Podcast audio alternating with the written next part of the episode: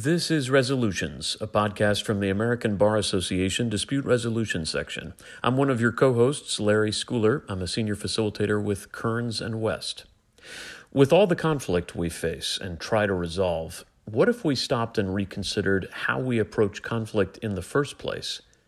That's a question that's been on the mind of Rabbi Dr. Daniel Roth for quite some time. He's the founder and creator of the Jewish Week of Constructive Conflict, which is taking place around the world this week. He's based in Israel and teaches at Bar Ilan University, Hebrew University, and the Pardes Institute, and is director of Mosaica, the Religious Peace Initiative. He spoke about his work and the origins of this unique conflict resolution commemoration.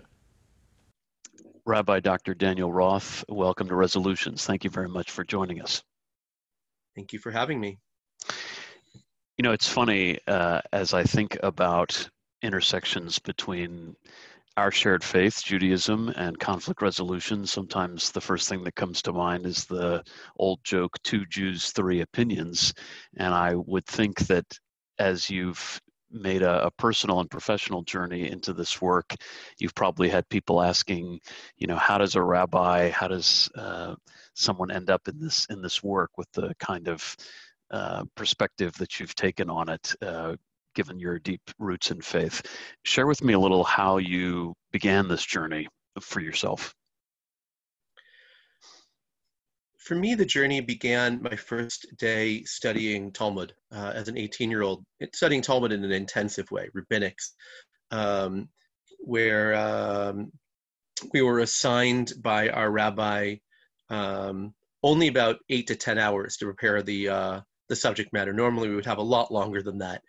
And uh, I just recall feeling extremely lost in the text. And we barely understood that there was a disagreement between two different rabbis in this te- ancient text. Um, and when we showed up to class, we were really kind of looking forward to the rabbi clarifying to us, well, what are the different opinions and kind of, you know, spoon feeding the disagreement to us. Instead, he asked a question that really kind of changed my life. And he said, Who's right? Which opinion do you agree with? and no one know what to, knew what to do. I mean, everyone kind of looked down and tried not to make eye contact. It's first day of class for 18, and he kind of uh, scolded us and said, you know, stand up and vote. Who do you think is right, this rabbi or the other rabbi? And finally, somebody kind of said, well, I think it's this rabbi. And he looked at him and he said, do you think the other rabbi is a bozo? He didn't think of that. Prove to me why the opinion that's opposite is also right and and i remember feeling as an 18 year old that i'd pulled a muscle in my brain that i had not stretched before of constantly um, having to engage in contradictory truth and doing that for hours upon hours years upon years in the study of jewish text uh, which at, as, which at, at its core are celebrating disagreement um, is really what brought me to my love of mediation and conflict resolution and uh, and connecting these worlds one of the things that's always uh, held great significance to me um, within the tradition is this passage in the Talmud that refers to bringing peace between two people, between man and his fellow. It's it's you know there's different translations, but it's it's given this elevated status in the Jewish tradition as a, a particularly important deed, and I'm curious what your take is on that. Um, what what do you think either Jewish people or perhaps humanity is called upon to do as it relates to bringing peace between people? I think what's amazing is that um, you know it's it's the, the passage that you're referring to actually has become part of the prayers, the morning prayers. Even it's it's the before we start our prayer, we uh, we have a little taste of Torah, and that taste of Torah includes core values. Um, and one of those core values is bringing peace between fellow people.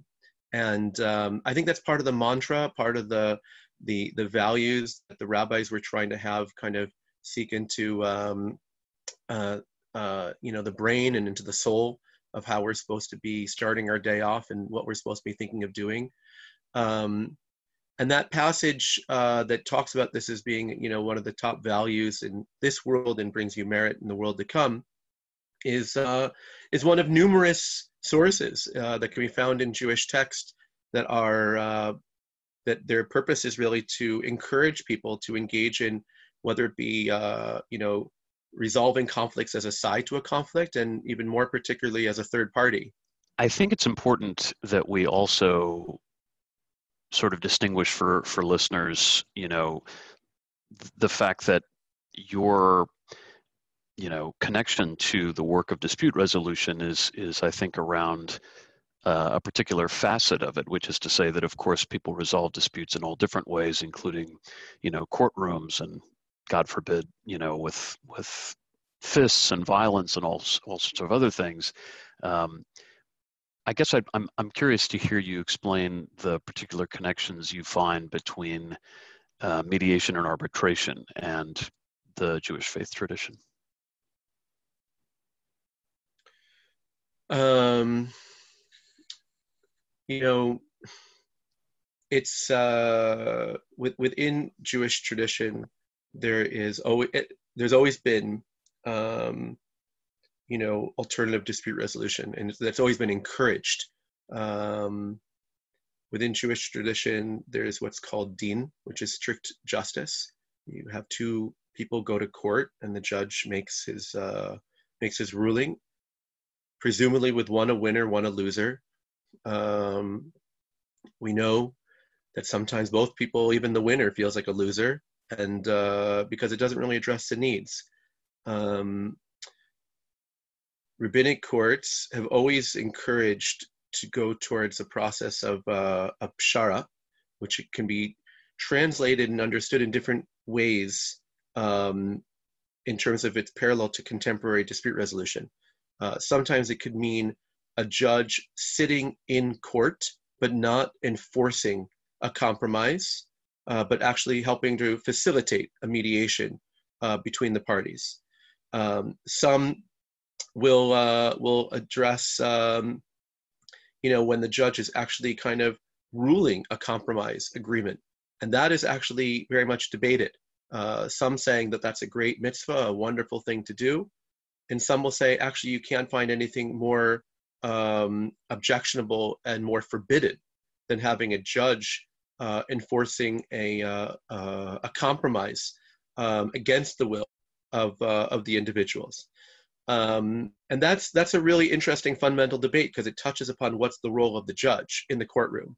Um, but everyone seems to agree, even those that are against this idea of a judge ruling compromise, that again, if he were either to have facilitated a dialogue, but not through coercive uh, measures, or if he had approached the parties prior to them coming to the courtroom, um, and in a, and again in a non-coercive way, or, of course, and this everyone agrees with, if there were, um, you know, non-judicial mediators that are trying to uh, facilitate a mediation process between them, all agree that those are wonderful uh, and important aspects, even a mitzvah, even a, a you know a, a good deed. Um, but and I'll just I'll just add that uh, that that every judge is supposed to even pose to the litigants. Um, what would they prefer? Um, would they like to have this resolved through a process of uh, a pshara again, which can mean multiple ways of dispute resolution, or do they prefer, you know, strict justice? Um, maybe I'll add. I mean, you, you, you opened up a whole large, you know, uh, conversation, but I'll just add two little points that I think should be emphasized. One is that within Jewish history, there were people that were known as the mediators in the community called Rodfei Shalom, pursuers of peace, or Mitavchei Shalom, mediators of peace. And they worked alongside the, uh, the judges, meaning they wouldn't sign on the compromise agreement. They would have the judge sign the compromise agreement. Um, but it was clear that it was facilitated through the, uh, the consent of the, of the parties in conflict. Um, which is so strikingly similar to contemporary mediation. The other point I want to mention is that I found stories where the judge will be asked to rule under strict law, call it arbitration, call it uh, you know uh, a formal court procedure, because at the end of the day they accepted him as an arbitrator, as a judge. Um, But what's interesting is that I found cases where even when the judge says, I'm going to rule strictly according to the letter, the, the law, he'll still work to promote peace between the, between the sides, which is a really interesting thing that you would not even think to be appropriate in contemporary um, legal context. It would be overstepping. But when people live in community and they know each other and they're going to continue to live in that community together, um, even if they rule uh, in favor of one or the other, the concept of reconciliation, of trying to harm, of trying to bring some kind of healing in the relationship, is was also seen as being part of the responsibility of the judge, even when ruling strict justice to to get into a conversation about Nine Adar, I think obviously we need to, you know, explain to our listeners we're talking about a date on the Hebrew calendar. That there's a Hebrew month called Adar. Um, I, I obviously want to understand the evolution of this project, but I think it's helpful first to set the historical context. What is what is the date Nine Adar and its significance uh, in this work to you? So, what's important to understand about this day nine Adar is that um, I mentioned earlier how a core part of Jewish text study is embracing disagreement. And the first rabbis that were to model that were kind of the founding fathers of rabbinic Judaism, named Hillel and Shammai, and their houses, which were really kind of two political parties.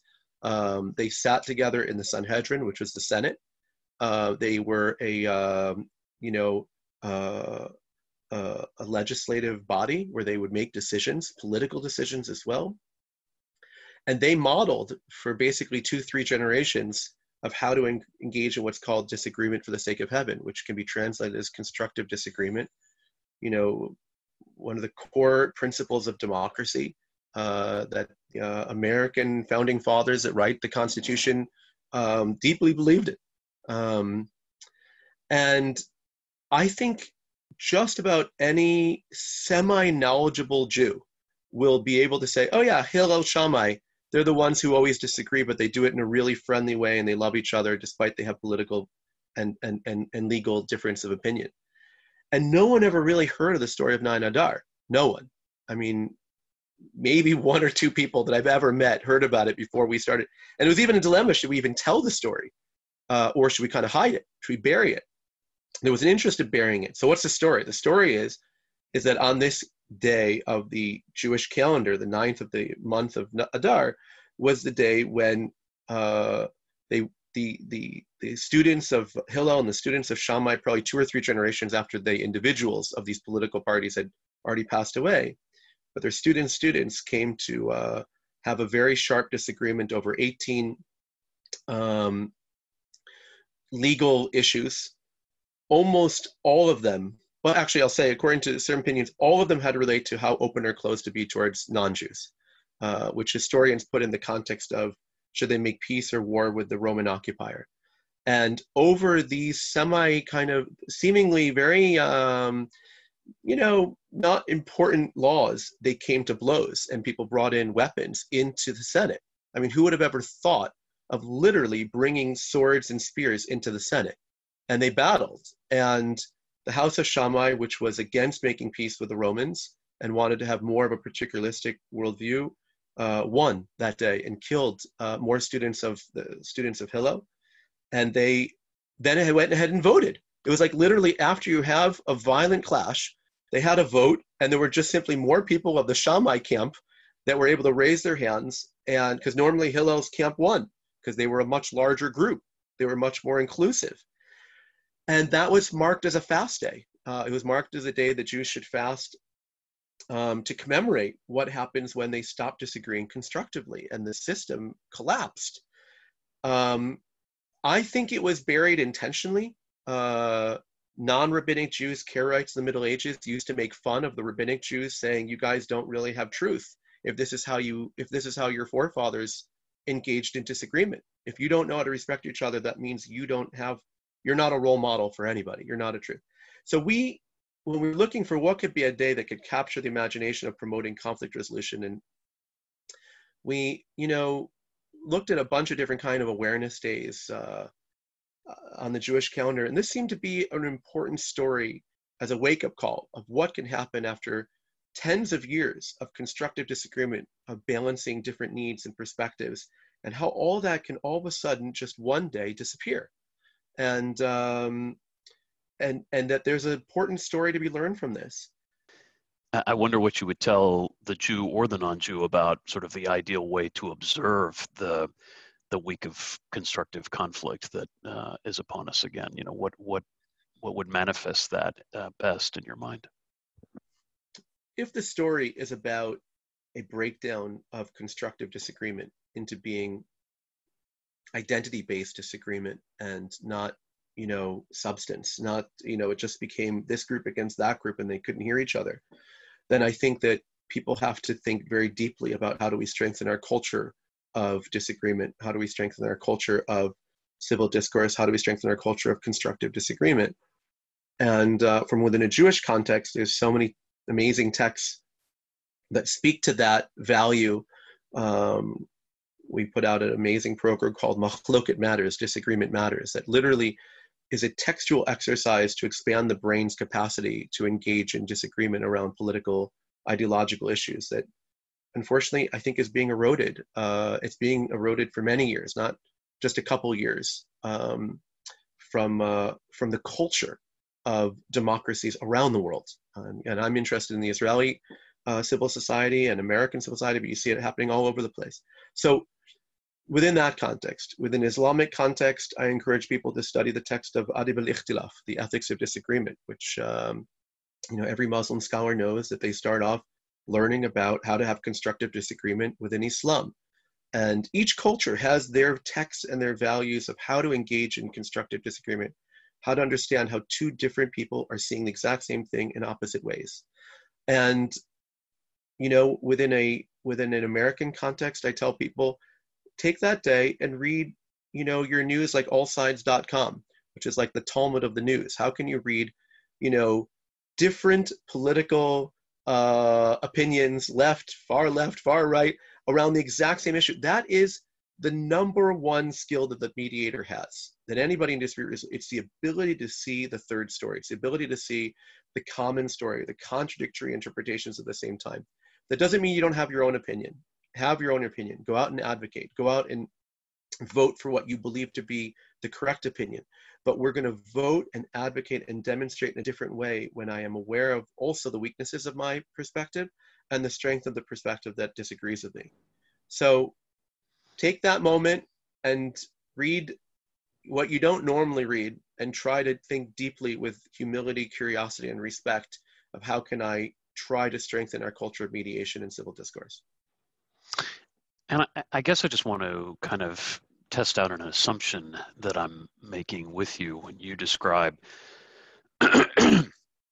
when you describe constructive conflict. What I hear you to say is less a matter of getting people to agree or to find a place of agreement and more to you know agree to disagree in a an agreeable fashion or to agree to disagree in a way that reflects uh, a deep a deeply felt respect for one another. Or perhaps it's some of both. Perhaps you are hopeful that greater common ground gets discovered. But i'm, I'm curious you know sort of what constructive conflict really does mean to you and and what you aspire for it to mean uh, in the broader picture so first of all, I disagree with what you just said. No, I'm just joking. Um, no, it does not mean to just agree to disagree. It, that, that's not what it means to me. Um, because then we're living in this uh, kind of postmodern shrug.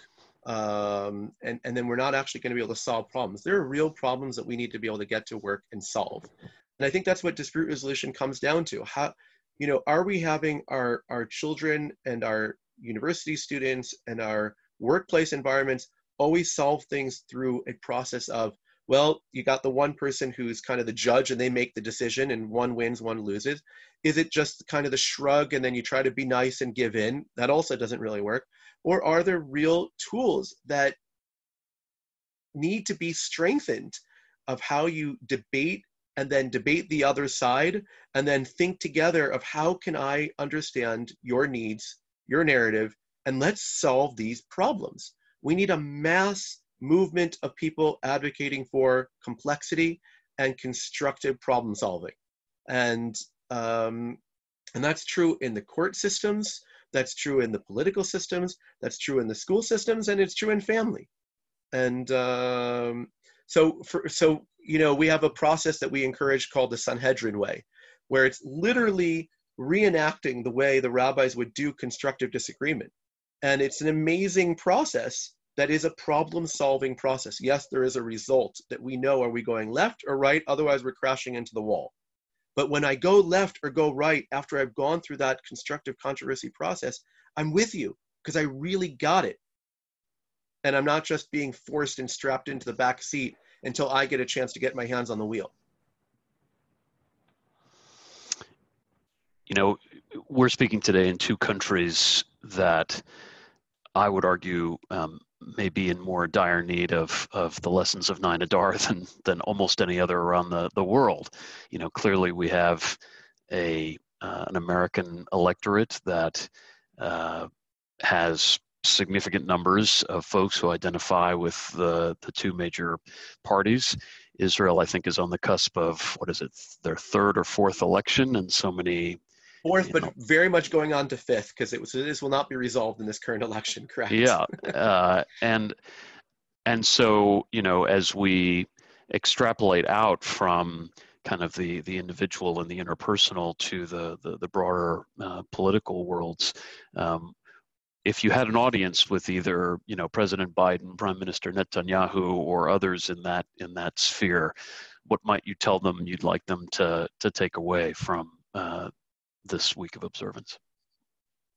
Honestly, I don't think it's about talking to the uh, the political leadership uh, that's going to solve it. I mean, if you're talking to the whole Senate, the whole Knesset, that's one thing, but it's really you know, we live in democracies, thank God, that are representatives of our culture. It is a mirror of what we are and who we have become. And that's why it really doesn't, it can't just be, you know, blame the guy who's in top right now. Um, it's really a question of looking inward as well and having communal leaders um, stand up and advocate for constructive, uh, you know, problem solving and uh, and and and and to move people towards um, really appreciating the needs and perspectives of those that are uh, in disagreement with them and that's a really hard thing i mean uh, i'll just i mean we work in mosaic and we work with top leaders we work with top religious leaders okay who sometimes have actually more influence on our societies than uh, than the political leaders um, and we'll work with the most extreme because they have power and they have influence. And if they have power and they have influence and they're affecting their societies, they need to be engaged and not ignored. And to sit down and get, if we can sit down here, I'll, I'll leave it like this. If we can sit down and get the top Islamic leaders that are so incredibly against Zionism, against Israel, against everything, and get the most right wing religious Zionist leaders that you cannot believe, okay, what their thoughts are about non Jews and about Muslims. If we can get them to sit down and talk with each other and think pragmatically, and we do this all the time behind the scenes, saving lives, working out crisis situations, trying to figure out collaborative. I am very much encouraged if that can be done in Israel. We can find a way for you know the two different political parties that found themselves in a narrative battle uh, to also sit down and find ways to make um, good decisions that can balance uh, as much as possible the different needs in a culture of mediation. Rabbi Dr. Daniel Roth, thank you very much for talking to us about this. Really appreciate it. My pleasure. Thank you. That's Rabbi Dr. Daniel Roth, whose vision helped lead to the Jewish Week of Constructive Conflict. He's also the author of Third Party Peacemakers in Judaism Text, Theory, and Practice, which is due out soon from Oxford University Press. For more information on the Jewish Week of Constructive Conflict, visit 9adar.org. That's the number 9, adar.org. And you can attend a live session observing the week of constructive conflict on Wednesday, February 17th at 1 p.m. Eastern. The details are in the show notes. For resolutions, I'm Larry Schooler.